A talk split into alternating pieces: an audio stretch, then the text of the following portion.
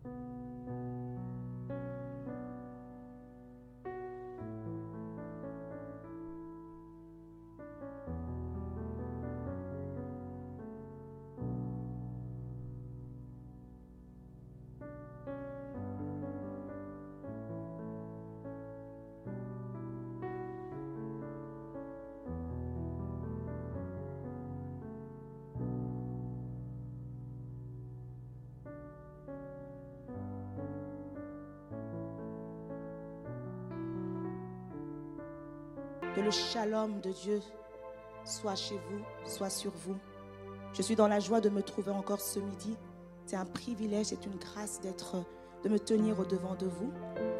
Et j'aimerais d'abord bénir mon Dieu qui a permis justement que je puisse être là et remercier mon Père, mon pasteur, pour la marque de confiance. Amen. Amen. Nous avons commencé notre retrait depuis le dimanche 28. Dans le thème général, c'est mon âme a soif de toi. Et en ce midi, nous avons aussi un thème qui est pressé par la soif. Dans Juge 15, 18, pressé par la soif. Par la grâce de Dieu, je vais vous parler, je vais, j'ai un sous-thème par rapport au thème principal de ce midi. Et le sous-thème, c'est la soif qui conduit à la transformation la soif qui conduit à la transformation. Et je vais aborder trois étapes de la soif qui nous conduisent à la transformation. La première étape, c'est avoir confiance en Dieu. Avoir confiance en Dieu. Et nous trouvons, justement, nous allons nous baser sur les Écritures, sur Genèse 32, 10. Genèse 32, 10. Et la deuxième étape, c'est la découverte de soi. La découverte de soi dans Genèse 32, 23. Et la troisième, c'est la persévérance. La persévérance. Et là aussi, nous sommes sur le livre de Genèse 32, 25. Et ensuite, je parlerai de la transformation.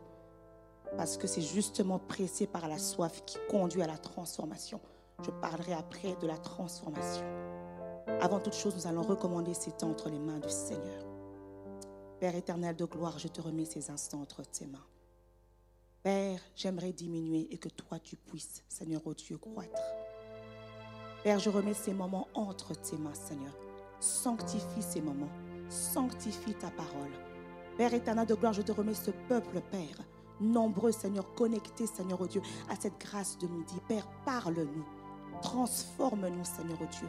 Aide-nous, Seigneur, à ne pas être des auditeurs oublieux, à mettre en pratique ce que tu nous donneras, Seigneur. Parce que nous sommes assoiffés, assoiffés qui va nous conduire à une transformation, Seigneur. Merci, Seigneur, pour ce que tu vas faire. Dans le nom puissant de Jésus-Christ. Amen.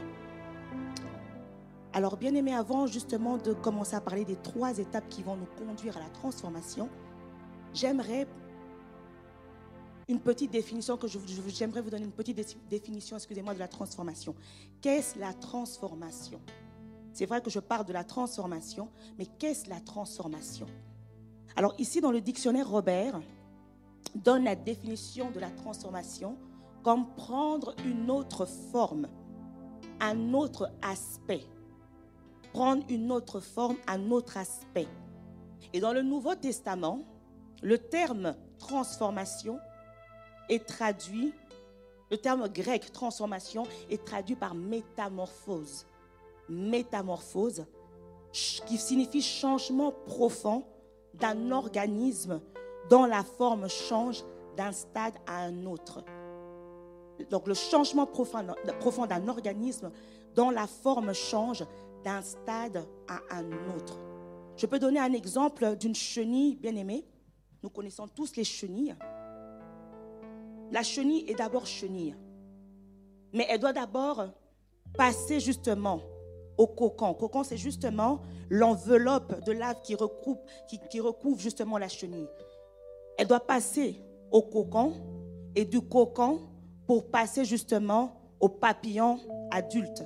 Il y a une transformation. Elle est d'abord chenille il y a un processus qui l'emmène à devenir papillon. Si je peux revenir dans la parole de Dieu, nous avons des hommes dans la parole de Dieu qui ont connu la transformation. Je parlerai de Paul. Paul avant, il était seul, celui qui persécutait les chrétiens. Paul persécutait les chrétiens et il a connu une transformation sur le chemin de Damas, alors qu'il était en mission pour aller persécuter les chrétiens, pour les capturer et les emmener justement à Jérusalem. Il a rencontré, il y a eu une transformation, une rencontre avec Dieu qui l'a qui emmené à une transformation de Saul à Paul. Il a eu une transformation. Il est devenu, il est devenu témoin de Jésus-Christ, de persécuteur à témoin de Jésus-Christ. Il a connu une transformation. Alors sans plus tarder, nous allons justement parler de nos trois étapes. Et la première étape, j'ai dit, c'était avoir confiance en Dieu. Nous allons lire Genèse 32, 10. Genèse 32, 10.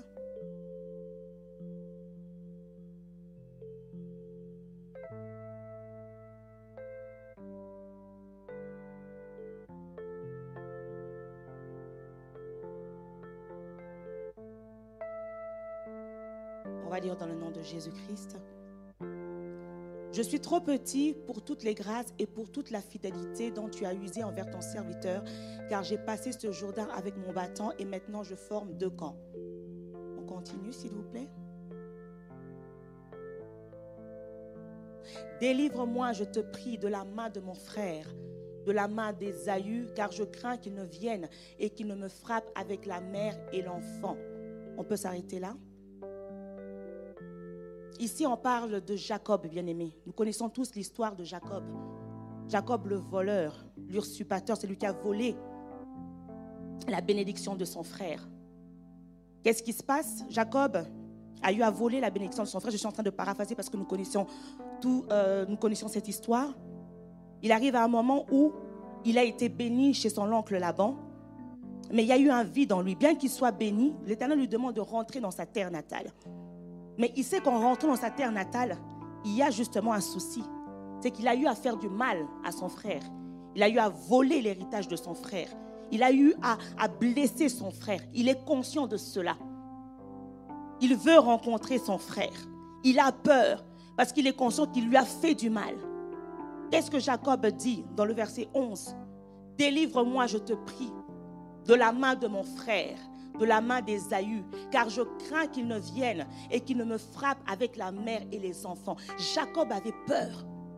Parce que lorsqu'il quitta, la raison même pour laquelle il quitta, il alla chez son oncle parce que Ésaü avait juré de le tuer. Bien aimé, je peux comprendre la colère d'Ésaü. Ton frère, ton propre frère, ton sang te trahit. Que ça fait mal. Et effectivement, Ésaü était, était blessé. Et Jacob dut fuir. Mais il devait revenir faire face à son frère. Il devait venir reparer ce qu'il a eu à faire dans le temps. Il cria à l'Éternel, Seigneur, délivre-moi de la main de mon frère Esaü. Avoir confiance en Dieu, bien-aimé, nous permet de patienter, de supporter les épreuves, de refuser le doute. C'est ça, avoir confiance en Dieu. Quoique Jacob ait demandé à Dieu de le délivrer de la main de son frère, nous voyons que Jacob ne s'est pas, il ne s'est pas appuyé, il n'a pas donné sa confiance totale à Dieu, il s'est appuyé sur ses avoirs. Il s'est appuyé. On peut même lire le verset 12 aussi pour mieux comprendre. Et toi, tu as dit, je te ferai du bien et je rendrai ta postérité comme le sable de la mer, si abondant qu'on ne saurait le compter. Tout en encore 13. C'est dans celui-là que Jacob passa la nuit. Il prit de ce qu'il avait sous la main pour faire un présent à Ésaü, son frère. Jacob demande à Dieu de le délivrer de la main de son frère. Et nous voyons que Jacob, au lieu justement d'attendre que l'Éternel le délivre, qu'est-ce qu'il fait? Il veut justement acheter le pardon d'Ésaü par des biens qu'il avait. Jacob, tu fais une prière. Tu demandes à Dieu de te délivrer de la main de ton frère. Au lieu de mettre ta confiance en Dieu, qu'est-ce que tu fais? Tu trouves des solutions par toi-même. C'est ce qu'il a fait. Il ne s'est même pas arrêté là. vous, pouvez, euh, vous pouvez encore lire plus tard. Il a essayé de, diviser sa famille en deux. Parce que lorsqu'il a envoyé les messagers, les messagers sont venus lui dire que oui, ton frère Esaü vient à ta rencontre avec 400 hommes. Il, était, il avait encore peur. Il décide de séparer sa famille en deux. Il dit que si mon frère Esaü vient, au moins, s'il attaque l'autre, une autre pourrait encore vivre. Il sépara. Il s'appuie sur sa sagesse. Il crée, il crée des situations. Il fait des choses par lui-même. Jacob, tu pries, tu as demandé à Dieu de te délivrer, mais de toi-même, tu es en train de trouver une solution. De toi-même, tu es en train de montrer des stratégies pour pouvoir apaiser la colère de ton frère. Bien-aimé, si Dieu nous demande d'avoir confiance en lui, la confiance en Dieu, bien-aimé.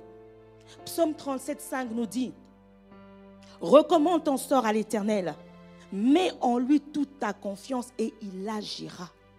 Recommande ton sort à l'Éternel, mets en lui toute ta confiance, il agira. On ne recommande pas seulement, on ne s'arrête pas à recommander, mais on met en lui toute notre confiance. Et c'est là qu'il agit. Bien-aimé, ne faites pas comme Jacob. Combien de fois, bien-aimé, nous aussi dans la vie, nous prions à Dieu, nous demandons quelque chose à Dieu. Au lieu de faire confiance à notre Dieu, Qu'est-ce que nous faisons? Nous appuyons sur notre savoir, nous appuyons sur nos connaissances, nous appuyons sur nos biens. C'est pas ce que Dieu demande. Dieu demande d'avoir totalement confiance en lui, bien-aimé, et confiance en ce Dieu. C'est ce que Dieu nous demande. Voici la première étape qui va nous conduire à la transformation. La confiance totale à ton Dieu. Fais-tu confiance à ce Dieu? Combien de fois n'as-tu pas prié?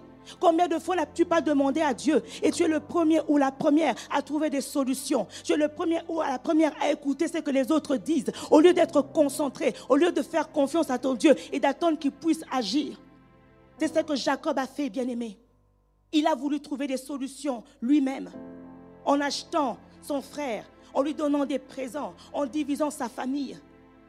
Mais il n'a pas trouvé satisfaction, bien-aimé il n'a pas trouvé satisfaction dans la démarche, dans les démarches qu'il a entreprises. Il n'a pas trouvé satisfaction. J'aimerais que toi et moi, bien-aimés, toi et moi aujourd'hui, que nous puissions placer notre confiance en Dieu. Peu importe ce que tu demandes, peu importe le temps que cela prendra, peu importe les situations qui sont durcissent, peu importe les complications qui viennent, bien aimé, fais confiance en l'Éternel. Fais confiance et il agira. Notre Dieu n'est pas un Dieu qu'on aide, bien aimé. On n'aide pas Dieu. Il faut lui faire confiance totalement. Amen. Alors la deuxième étape que nous allons aborder ensemble, c'est la découverte de soi. La découverte de soi. Qu'est-ce la découverte de soi? La découverte de soi est le fruit d'une expérience à travers différents événements qui nous révèlent à nous-mêmes. Et si nous allons lire Genèse 32, 23, Genèse 32, 23 pour enchérir justement sur la découverte de soi,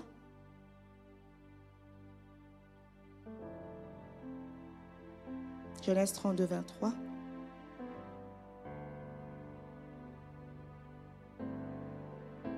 On va voir 24, là où on dit que Jacob resta seul.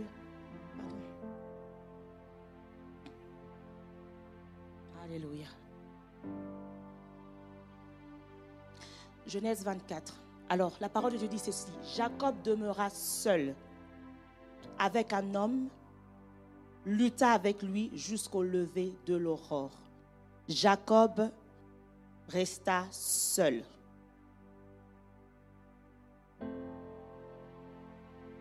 Ici commence quelque chose d'extraordinaire dans la vie de Jacob. Jacob, lorsqu'on regarde avant, Jacob avait ses serviteurs, avait ses deux femmes, ses fils. Jacob a monté des stratégies, mais malgré ces stratégies, il n'était toujours pas apaisé. Ici, Jacob demeure seul. Bien-aimé, il faut que nous soyons trouvés seuls avec Dieu pour que nous arrivions à une juste connaissance de nous-mêmes et de nos vies. Pour que tu puisses découvrir qui tu es, bien-aimé, tu as besoin d'être seul avec ton Dieu. Lorsque tu es seul avec ton Dieu, c'est là que Dieu se révèle à toi. C'est là que Dieu te parle. C'est là que Dieu te montre qui tu es appelé à être, ce que tu dois faire. Jacob est resté seul avec son Dieu. Il restait seul.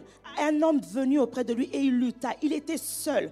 Parce que Jacob avait besoin de pouvoir, de connaître, de savoir, de, pouvoir découvrir cette identité. Certes, Dieu avait parlé à sa mère, mais lui-même, il devait prendre conscience de qui il était. Lui-même, il devait découvrir qui il était, Jacob. Bien que le monde, les, gens de sa famille ou de sa ville natale connaissaient, que savaient que Jacob, c'était le voleur. Mais il fallait une découverte avec son Dieu. Il devait savoir ce que Dieu attend de lui. Bien aimé, quelquefois, ce n'est pas important de penser ce que nous, on pense, ce qu'on pense de nous-mêmes ou ce que les autres pensent. Le plus important, c'est de penser, de, pouvoir savoir ce que Dieu pense de nous. C'est que Dieu attend de nous. Qu'est-ce que Dieu pense de toi? Pour que tu puisses le savoir, pour que tu, pour que tu puisses arriver à cette, à cette compréhension, pour que tu puisses comprendre ce que Dieu attend de toi, bien-aimé, il faut te retrouver seul. Certes, c'est un jeûne collectif. On a tous été conviés à ce jeûne. Nous devons jeûner, nous devons prier. Mais il y a un moment où nous nous retirons. Il y a un moment où nous sommes seuls avec notre Dieu. Il y a un moment où nous parlons à notre Dieu. Et lorsque nous sommes seuls, et lorsque nous parlons à notre Dieu, loin de la foule, loin des amis, loin de la famille, loin de la distraction, loin du moi, c'est là que Dieu vient vers nous. C'est là que Dieu nous révèle. C'est là que Dieu nous montre le chemin. C'est là que Dieu nous dit ce que nous sommes appelés à être. Bien-aimé, j'aimerais t'inviter à découvrir ce que tu es à découvrir ce que tu es. Et tu pourras que le découvrir dans la présence de Dieu. Tu pourras le découvrir que lorsque tu es en communion avec Dieu. Tu pourras le découvrir lorsque tu cherches Dieu, bien-aimé. Moïse, pour pouvoir avoir les tables de la loi, il était seul à la montagne avec Dieu. En étant seul, Dieu lui donnait des instructions.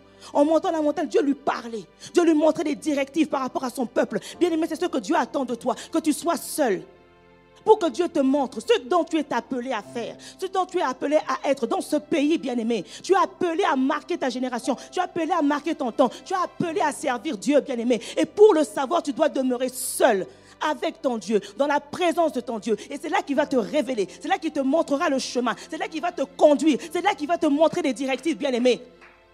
Nous sommes là pour une mission. Nous sommes dans ce pays pour une mission. Nous ne sommes pas venus pour le but, comme le pasteur dit, nous ne sommes pas venus accompagner des gens bien-aimés. Tu as une mission, j'ai une mission. Et nous devons tous arriver à découvrir quelle est la mission que nous avons dans ce pays, dans ce monde, en tant que chrétiens. Et pour que tu le saches, tu dois être seul, en intimité avec Dieu. Seul comme Jacob, en intimité avec Dieu. Et c'est là que Dieu va te révéler. C'est là que Dieu va te parler. C'est là que Dieu va te montrer. C'est là que Dieu te donnera des instructions, même sur ta famille bien-aimée. Nous, sommes, nous avons cru au Seigneur pour que toute notre famille soit sauvée. Mais bien aimé, si tu n'es pas seul, si tu n'es pas en intimité avec Dieu, comment est-ce que tu connaîtrais les réalités de ta famille pour que tu puisses prier? Peut-être que tu es un Joseph de ta famille. Tu peux être un Moïse aussi. Tu peux être une Déborah. Tu peux être une Esther. Mais pour arriver à découvrir ces choses, tu as besoin d'être seul dans la présence de Dieu. La découverte de soi, bien-aimé, c'est très important. Très important. Découvrir qui nous sommes. Alléluia. La troisième étape, permettez-moi juste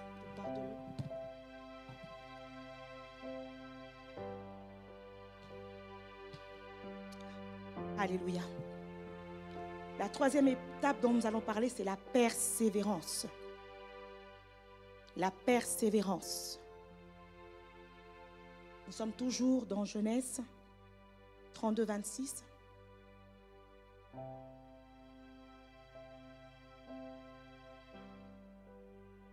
La troisième étape, c'est la persévérance. Genèse 32, 26. Ici, on dit, euh, non, on va commencer par le 25 parce que le 26 ici, c'est pas. Voilà. Non, non, 24, s'il vous plaît. Où on dit que euh, Jacob lutta toute la nuit. Alors, on va commencer par le 24, super. Jacob demeura seul. Alors un homme lutta avec lui jusqu'au lever de l'aurore. Voyant qu'il ne pouvait le vaincre, cet homme le frappa à l'emboîture de la hanche, et l'emboîture de la hanche de Jacob se, se démit pendant qu'il luttait avec lui. Nous allons plus nous limiter au 24. Jacob demeura seul, alors un homme lutta avec lui jusqu'au lever de l'aurore. Bien aimé, quelle persévérance. Quelle persévérance. Jusqu'au lever de l'aurore, Jacob lutta avec un homme. Bien aimé, la, troisième étape pour nous conduire à la transformation, c'est la persévérance. Es-tu persévérant? Es-tu persévérante pour les choses que tu veux, pour les choses dont tu veux que Dieu change? Pour les choses dont tu as besoin, pour, pour, pour la soif que tu as. Es-tu persévérant? Ici, Jacob a lutté toute la nuit, bien aimé, toute la nuit. Il dit, je ne te laisserai pas tant que tu m'es béni. Toute la nuit. Parce que Jacob voulait être béni. Jacob voulait être délivré de la colère de son frère. Il dit, je ne te laisserai pas tant que tu m'es béni. Il lutta. Bien aimé, combien de temps, combien de fois luttons-nous? Bien aimé, lorsque nous sommes dans la présence de Dieu, nous sommes tellement pressés. Ou certains peut-être ont commencé depuis le dimanche. Oh Seigneur, je prie, mais je ne vois rien. Le lundi, je ne vois rien. Le mardi, je ne vois rien. Le mercredi, je ne vois rien. Le jeudi, je ne vois rien. Bien aimé, tu te fatigues, tu te relâches, tu ne ne persévère pas. Mais ici, pour que Jacob soit sauvé, pour que Jacob soit béni, pour qu'il soit délivré de la main de son frère, il a dû persévérer, bien-aimé. Persévérant. Même si les choses que nous demandons, bien-aimé, tardent, Dieu nous demande de persévérer. Persévère jusqu'à ce que tu puisses toucher ce que tu demandes, jusqu'à l'accomplissement de ta prière. Persévère, bien-aimé. Jacob a persévéré. On parle même de Élie, bien-aimé. Élie, il pria avec instance pour que la pluie descende, bien aimé. Il a persévéré. C'est-à-dire que lorsqu'il a commencé à prier, la pluie ne venait pas. Il ne s'est pas arrêté. Il a continué. Il a continué jusqu'à ce que la pluie ait descendu.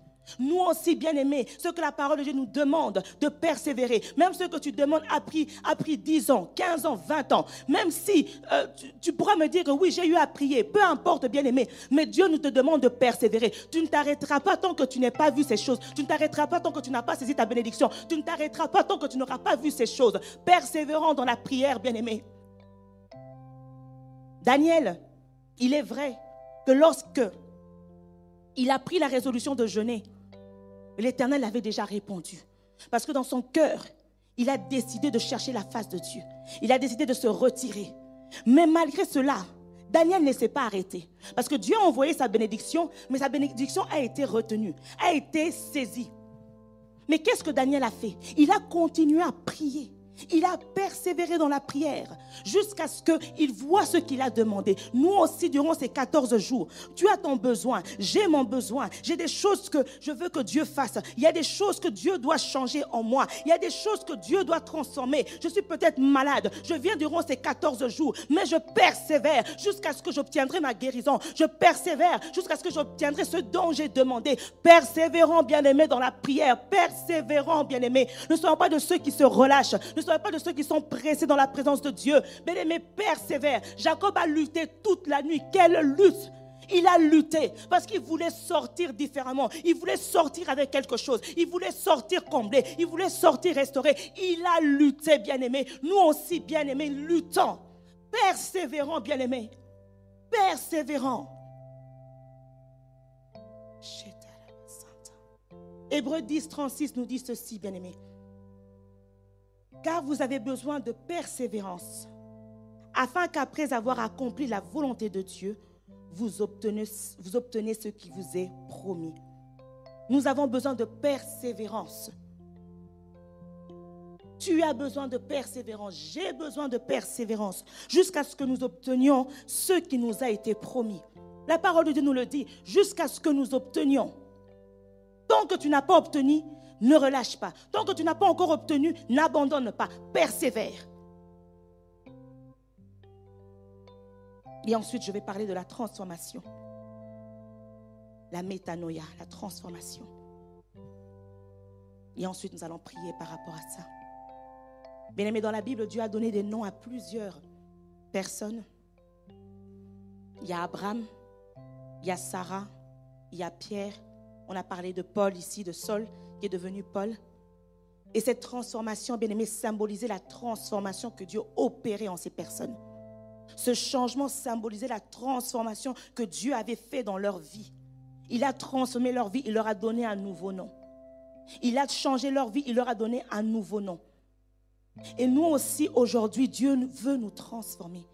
Dieu veut nous donner un nouveau nom. Dieu veut que notre vie ancienne puisse tomber. Dieu veut nous transformer. Nous avons peut-être, certains ont été peut-être comme Jacob, euh, certains étaient menteurs, trompeurs comme Jacob, euh, pécheurs, forniqueurs, que sais-je, bien-aimé. Mais dans la présence de Dieu, Dieu veut te transformer, avec que toutes ces choses puissent disparaître. Il veut te donner un nouveau nom dans sa présence. Jacob, il lutta, il lutta.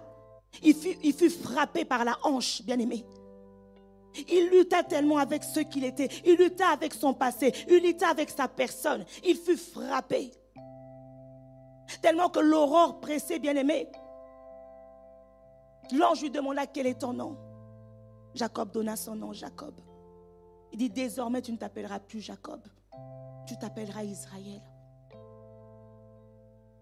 Tu ne t'appelleras plus Jacob, tu t'appelleras Israël. Car tu as lutté avec Dieu et les hommes et tu en sortis vainqueur.